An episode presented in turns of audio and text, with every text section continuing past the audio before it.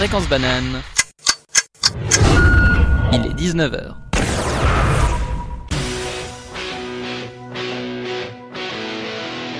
Bonsoir à toutes et tous. Vous êtes sur Fréquence Banane pour une nouvelle émission de ça que veulent les jeunes et merci à vous d'être avec nous. Pour rappel, ça que veulent les jeunes est une émission de débat des thèmes d'actualité et de société sujets à votation.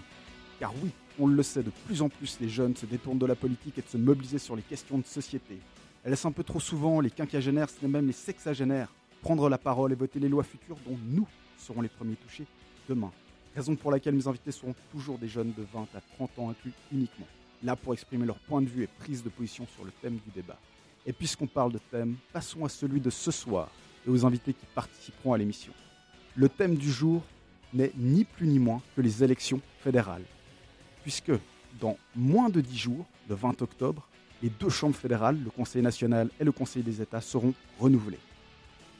Les émissions de ce soir se dérouleront donc en deux parties. La seconde débutera à 19h45. Mais dans cette première partie, nous allons aborder les questions qui font de plus en plus de bruit dans les rues et les parlements qui ne sont ni plus ni moins que celles du climat, mais aussi celles de l'égalité homme-femme. Et pour en débattre, j'ai la chance de recevoir ce soir Rémi Muilderman. Bonsoir. Bonsoir. De recevoir qui est, pardon, des jeunes verts vaudois. Virginie Cavalli, des jeunes verts libéraux. Bonsoir. Bonsoir. Et Luc-Olivier Stramke, des jeunes libéraux radicaux vaudois. Salut. Bonsoir à tous. Donc, tous trois, on sait que vos partis ont déclaré l'état d'urgence sur la question euh, climatique, mais il y a une chose assez rapidement abstraite entre vos trois partis, c'est la question des contraintes, voire même des taxes qu'on pense euh, mettre en place pour y parvenir. Et pour ça, quand même, Rémi, je voulais commencer avec toi, puisque tu en as un quand même qui tape assez fort avec le point sur la table pour qu'il y ait des grosses réformes.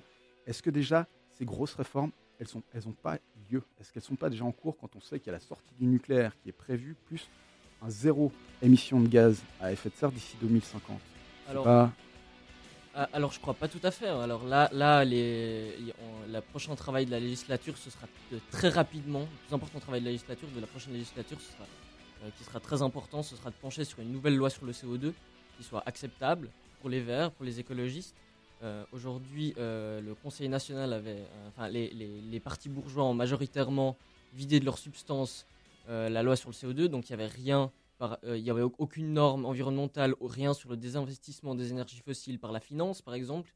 Et la finance, on sait que c'est quand même un secteur qui est extrêmement important par rapport aux émissions de CO2. C'est 20 fois les émissions de CO2 des, entreprises et des particuliers de la Suisse.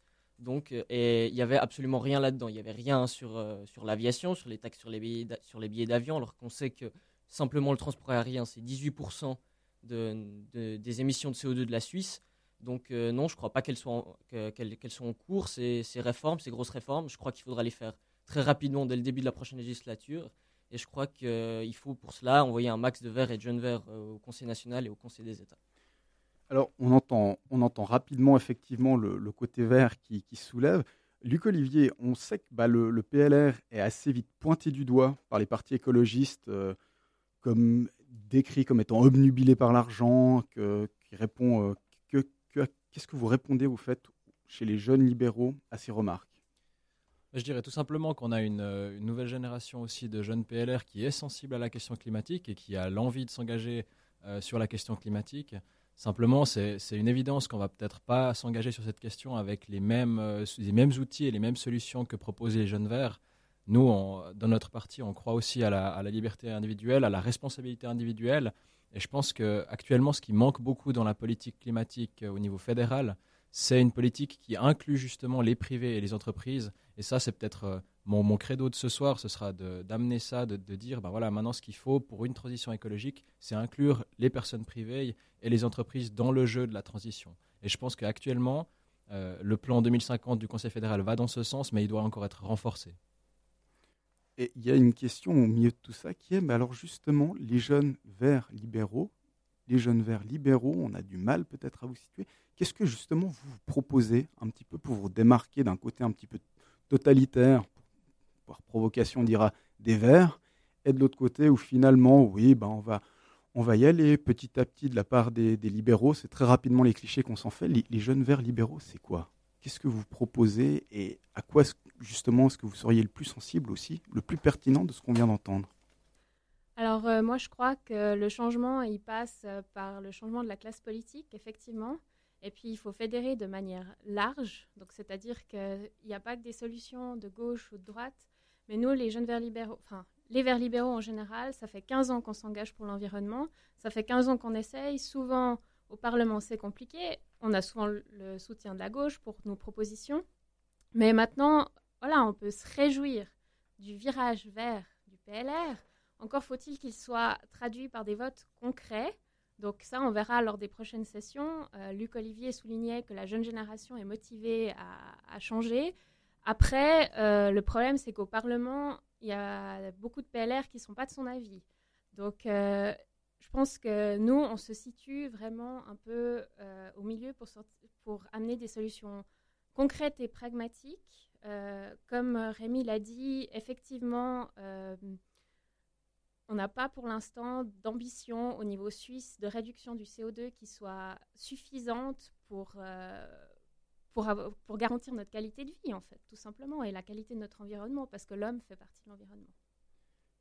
typiquement, quand on entend ce qu'elle vient de nous dire, c'est quoi, c'est quoi qui, te pose problème fondamentalement, Rémi? Ça, ça, sonne un petit peu euh, idem, et effectivement peut-être un petit peu plus adapté pour vraiment qu'il y ait une transition qui puisse être effectuée plutôt qu'un virage drastique, comme si d'un claquement de doigts, on pouvait tout mettre en place. Bah, finalement, je suis assez d'accord, parce qu'il y, a, au final, il y a un peu deux extrêmes. Il y a, nous, nous, on n'est pas... enfin, il y a, deux extrêmes. Il y a, le côté totalitaire.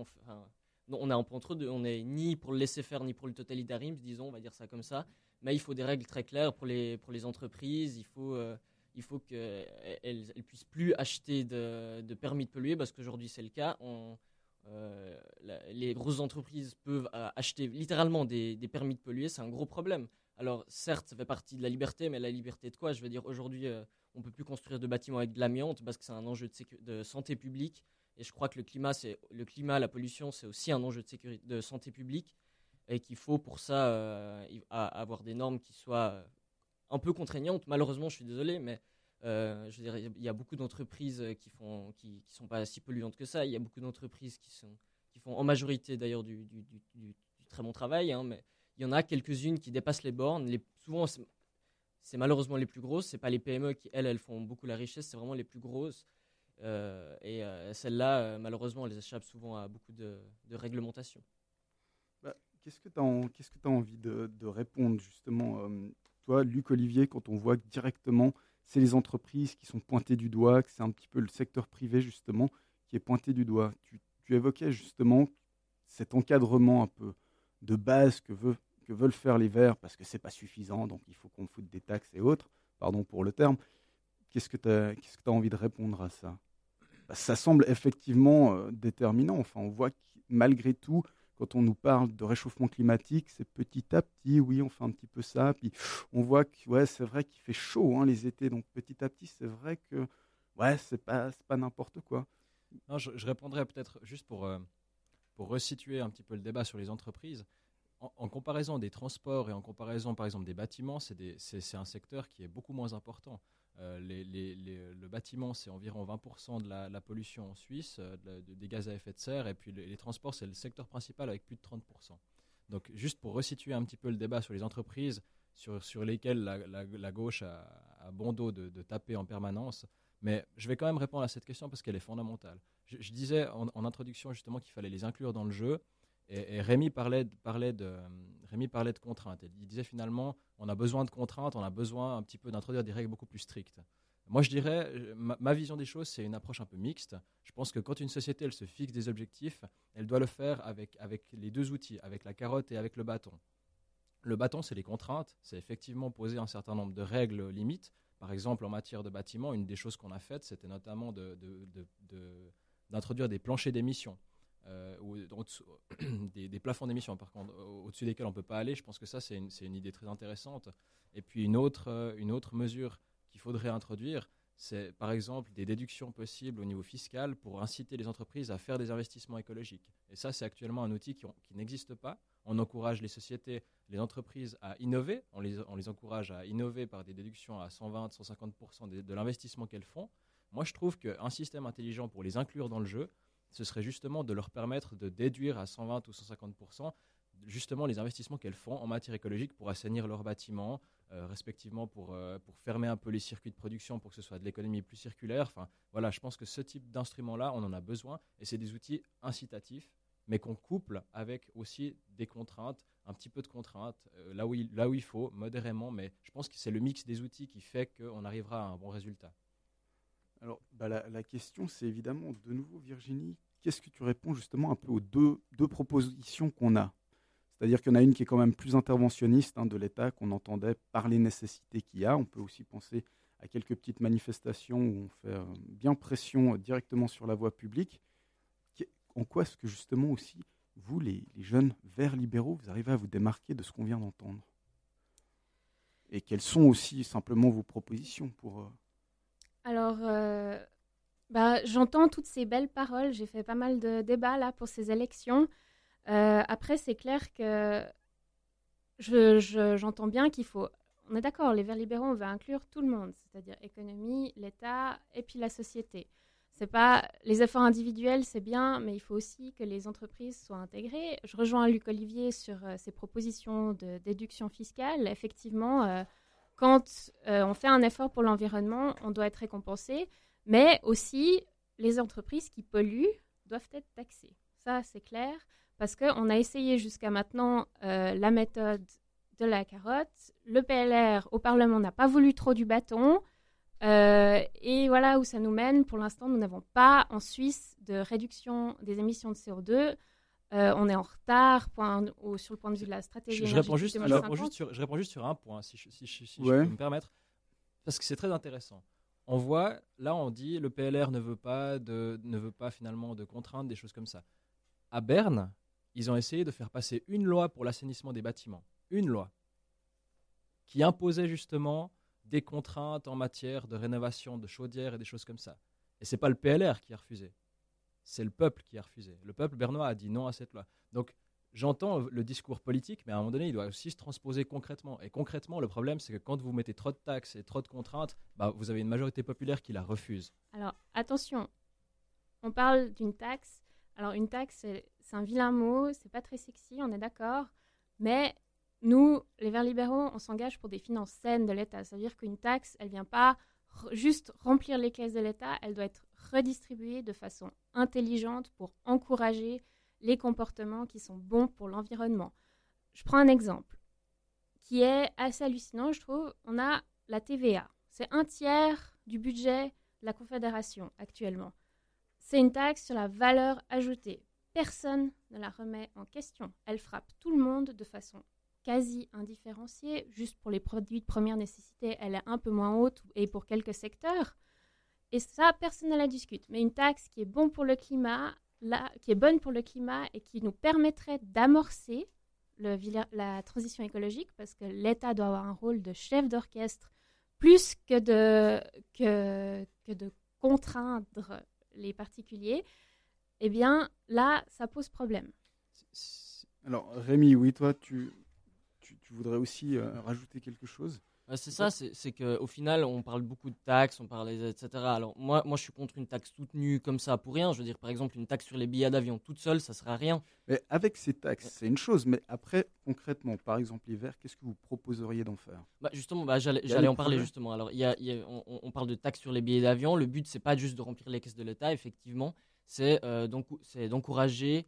Euh, Je vois qu'il y, a un petit C'est d'encourager euh, une baisse de prix de l'AG. Par exemple, je veux dire, les, jeunes verts, on avait lancé, les CFF ont voulu augmenter le prix de l'AG. on trouve que c'est une aberration. On a lancé une pétition et les CFF finalement n'ont pas augmenté le prix de l'AG. Voilà. Donc c'est pour financer des transports publics qui soient denses. Hein. On pense, je pense par exemple au pays d'en haut qui en a pas tellement finalement je pense que c'est il y a tout il y a tout un tas de régions comme ça dans le canton de Vaud et ailleurs qui qui, qui auraient droit à des transports publics meilleurs parce que justement euh, Luc, Olivier en a parlé bah, il y a plus que 30% des émissions de CO2 c'est c'est les transports. Donc, plus on a des transports publics euh, denses, moins on prendra la voiture. C'est logique, il y a un transfert modal. Ben, on veut faire la même chose avec les taxes sur les billets d'avion. C'est-à-dire, si on veut aller en Europe, euh, il faut qu'on finance efficacement des trains de nuit. Je veux dire, si à un moment, si on veut partir à, Barcelone pour, pas cher, je veux dire, il faut taxer. de toute façon, il faut taxer ces billets d'avion qu'on le prenne moins, mais il faut qu'il y ait une alternative. Il faut qu'on puisse mettre euh, des trains de nuit pour Barcelone aussi pour le même prix. Donc, c'est des subventions, c'est une taxe, mais il y a un retour finalement.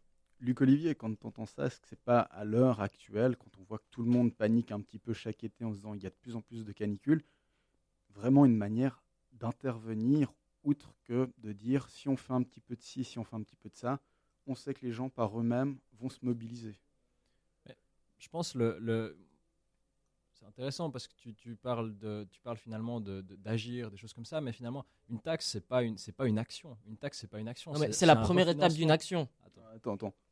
c'est pas c'est pas une c'est pas une action en soi. Moi, ce que je dis, c'est que finalement, je- l'idée d'inclure, c'est pour ça que je parlais des entreprises et des privés avant, c'est parce que pour moi, si tu veux aller vers, dans une, vers une transition, c'est clair qu'il doit y avoir une action politique. Moi, je la conteste pas. Je dis pas qu'il faut pas d'action politique, mais je dis simplement mettez ces outils en lien avec aussi une action au niveau des privés. Mettez les entreprises dans le jeu parce que la transition écologique imposée par l'État ou dirigée par l'État, elle ne fonctionne pas. Il n'y a aucune société quand l'État a fait fonctionner une économie, bah, ça n'a jamais fonctionné très très bien.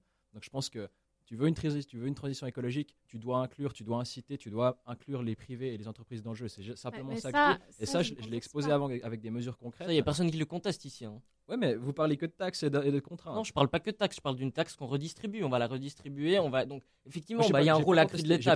ça, dérange beaucoup- je ça, conteste pas- attends, je- attends, je ça conteste pas dérange beaucoup les libéraux forcément parce que il y a, il y a- il y a toujours cette, cette- cette vision de dire euh, il y a une main invisible qui va gérer le marché. Non, c'est pas vrai. Je veux dire, je suis d'accord, je suis assez d'accord. Il faut que l'État ait un rôle de chef d'orchestre. Or, or, en Suisse, c'est pas le cas.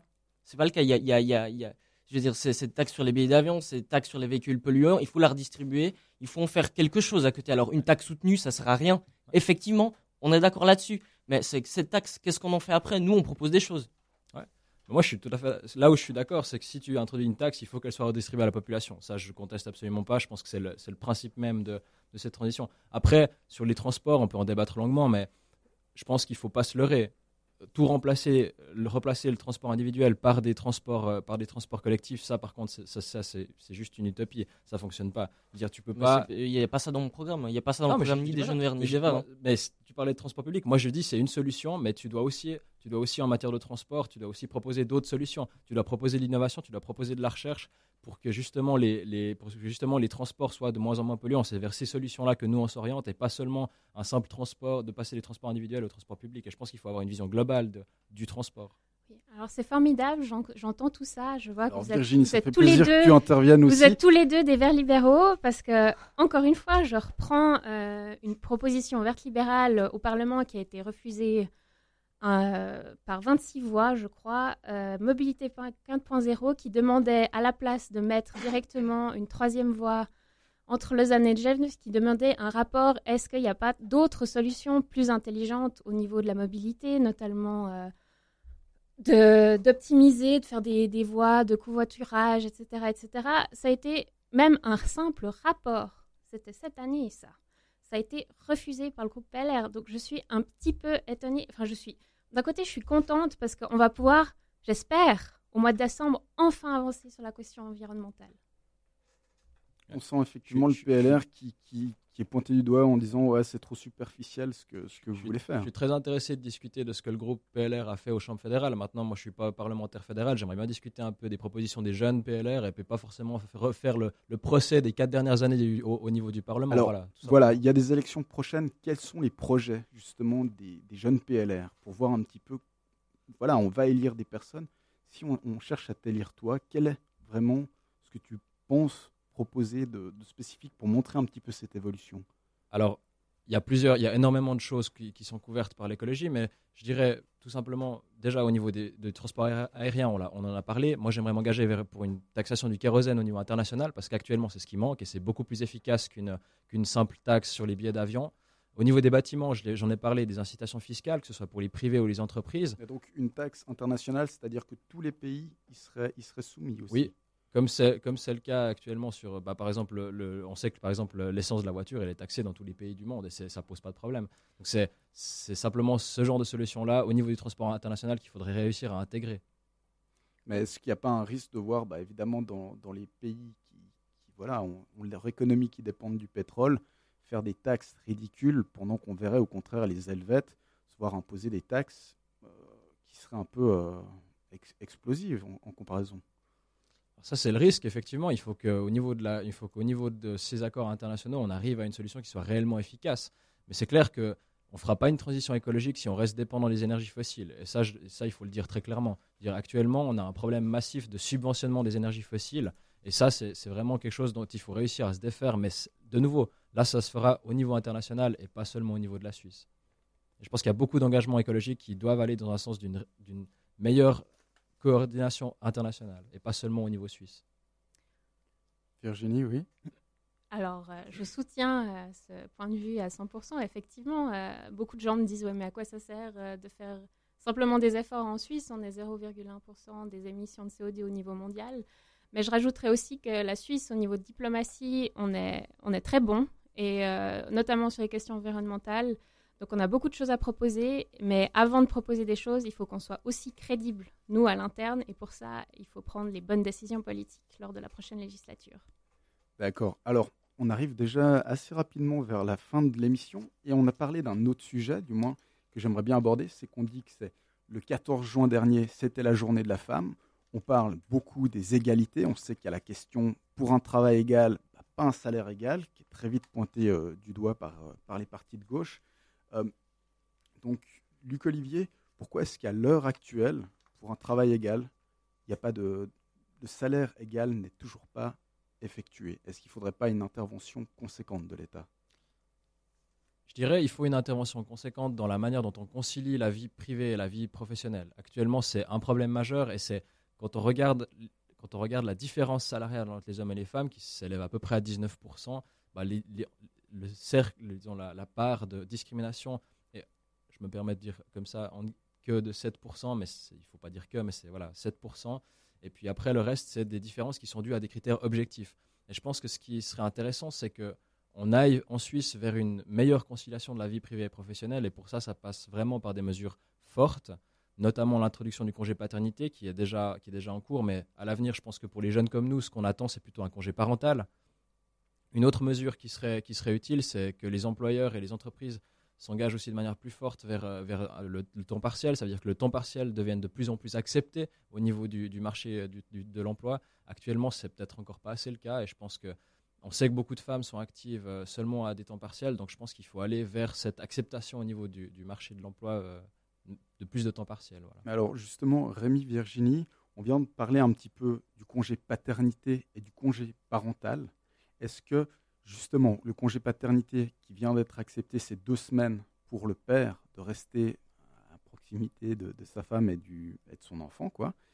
Euh, le congé parental, est-ce que c'est pas quelque chose qui serait plus adéquat aussi pour simplement faire évoluer les mentalités de la femme et de l'homme égaux qui effectivement se structurent l'un et l'autre, la manière de faire les choses, et donc que la proposition du PLR était plus pertinente qu'un congé paternité? Virginie? Alors, voilà, là, on est tous des jeunes, on est tous assez progressistes autour de cette table, probablement les auditeurs aussi. Euh, déjà, au Parlement, on a parlé de deux semaines de congé paternité, on a dû vraiment l'arracher. Enfin, voilà, c'était vraiment pas simple. Euh, il y a eu un demi-million de femmes qui sont descendues dans la rue le 14 juin. Il y a des élections cette année. C'est clair que c'est passé plus facilement qu'en période normale. Euh, après, ben, les Verts libéraux, ils défendent un congé parental égalitaire de 14 semaines pour chaque conjoint, pour autant que les deux travaillent.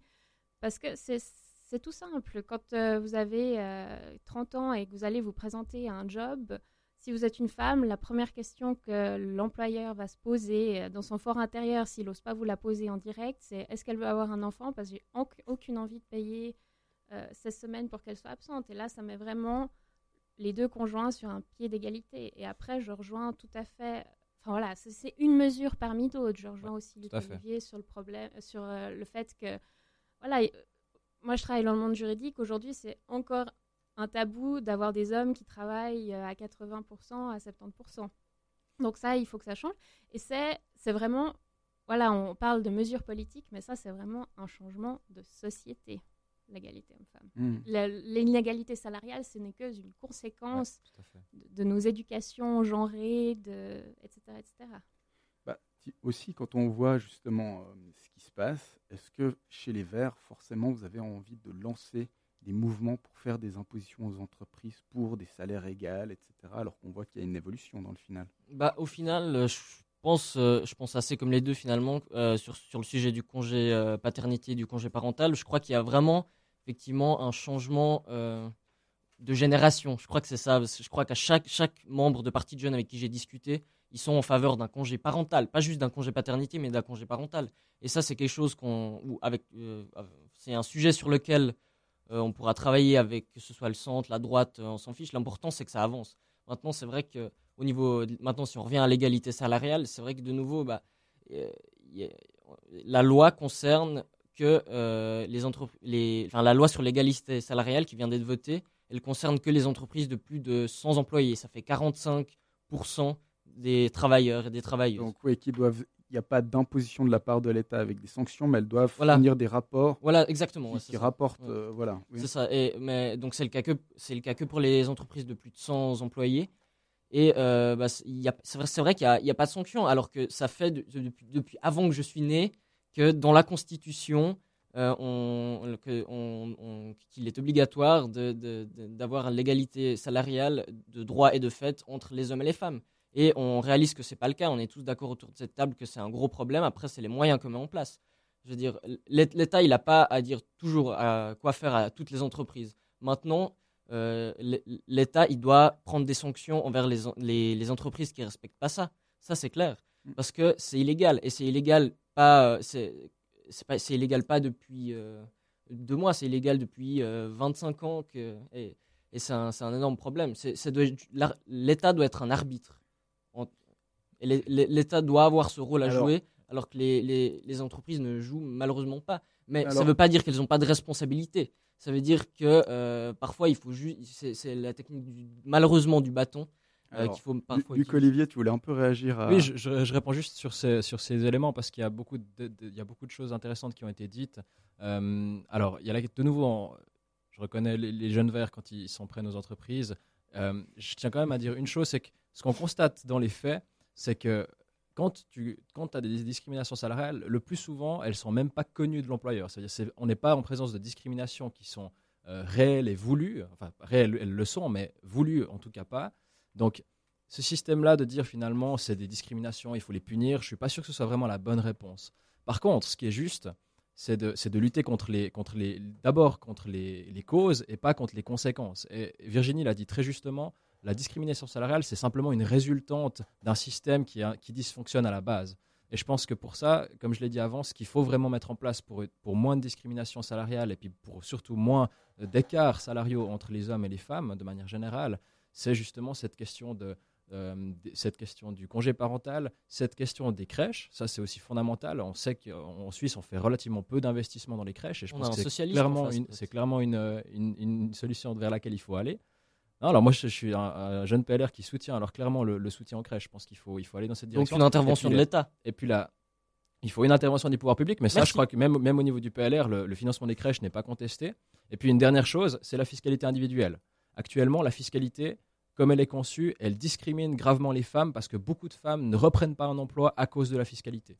Et ça, c'est fondamental. S'il y a un changement majeur qu'il faut faire, c'est au niveau de la fiscalité parce qu'actuellement, le système fait qu'une femme ne reprend pas un emploi parce que sinon l'augmentation, le, le- le couple paye, trop- paye plus d'impôts. Voilà, ça c'est tout simple, mais ça doit être mis en place impérativement. Virginie, quand tu entends ça, c'est pas quelque chose qui t'interpelle, justement?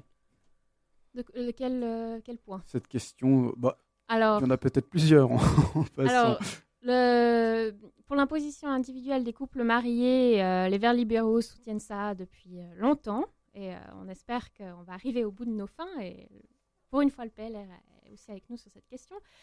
Euh, ensuite, voilà, comme j'ai dit avant, c'est vraiment tout un système qui doit changer. Après, il y a- des mesures intéressantes qu'on peut prendre. Par exemple, on pourrait tester dans les administrations publiques l'introduction de, quand on postule, d'avoir un CV neutre, parce que moi, voilà, je prétends pas euh, qu'il faut introduire des quotas de femmes parce que il y a tout simplement. bah, hier, j'étais encore à l'ETML. Il y avait 90% d'hommes dans la salle. Donc, vous êtes patron de ces branches techniques, vous recevez 90% de CV masculins.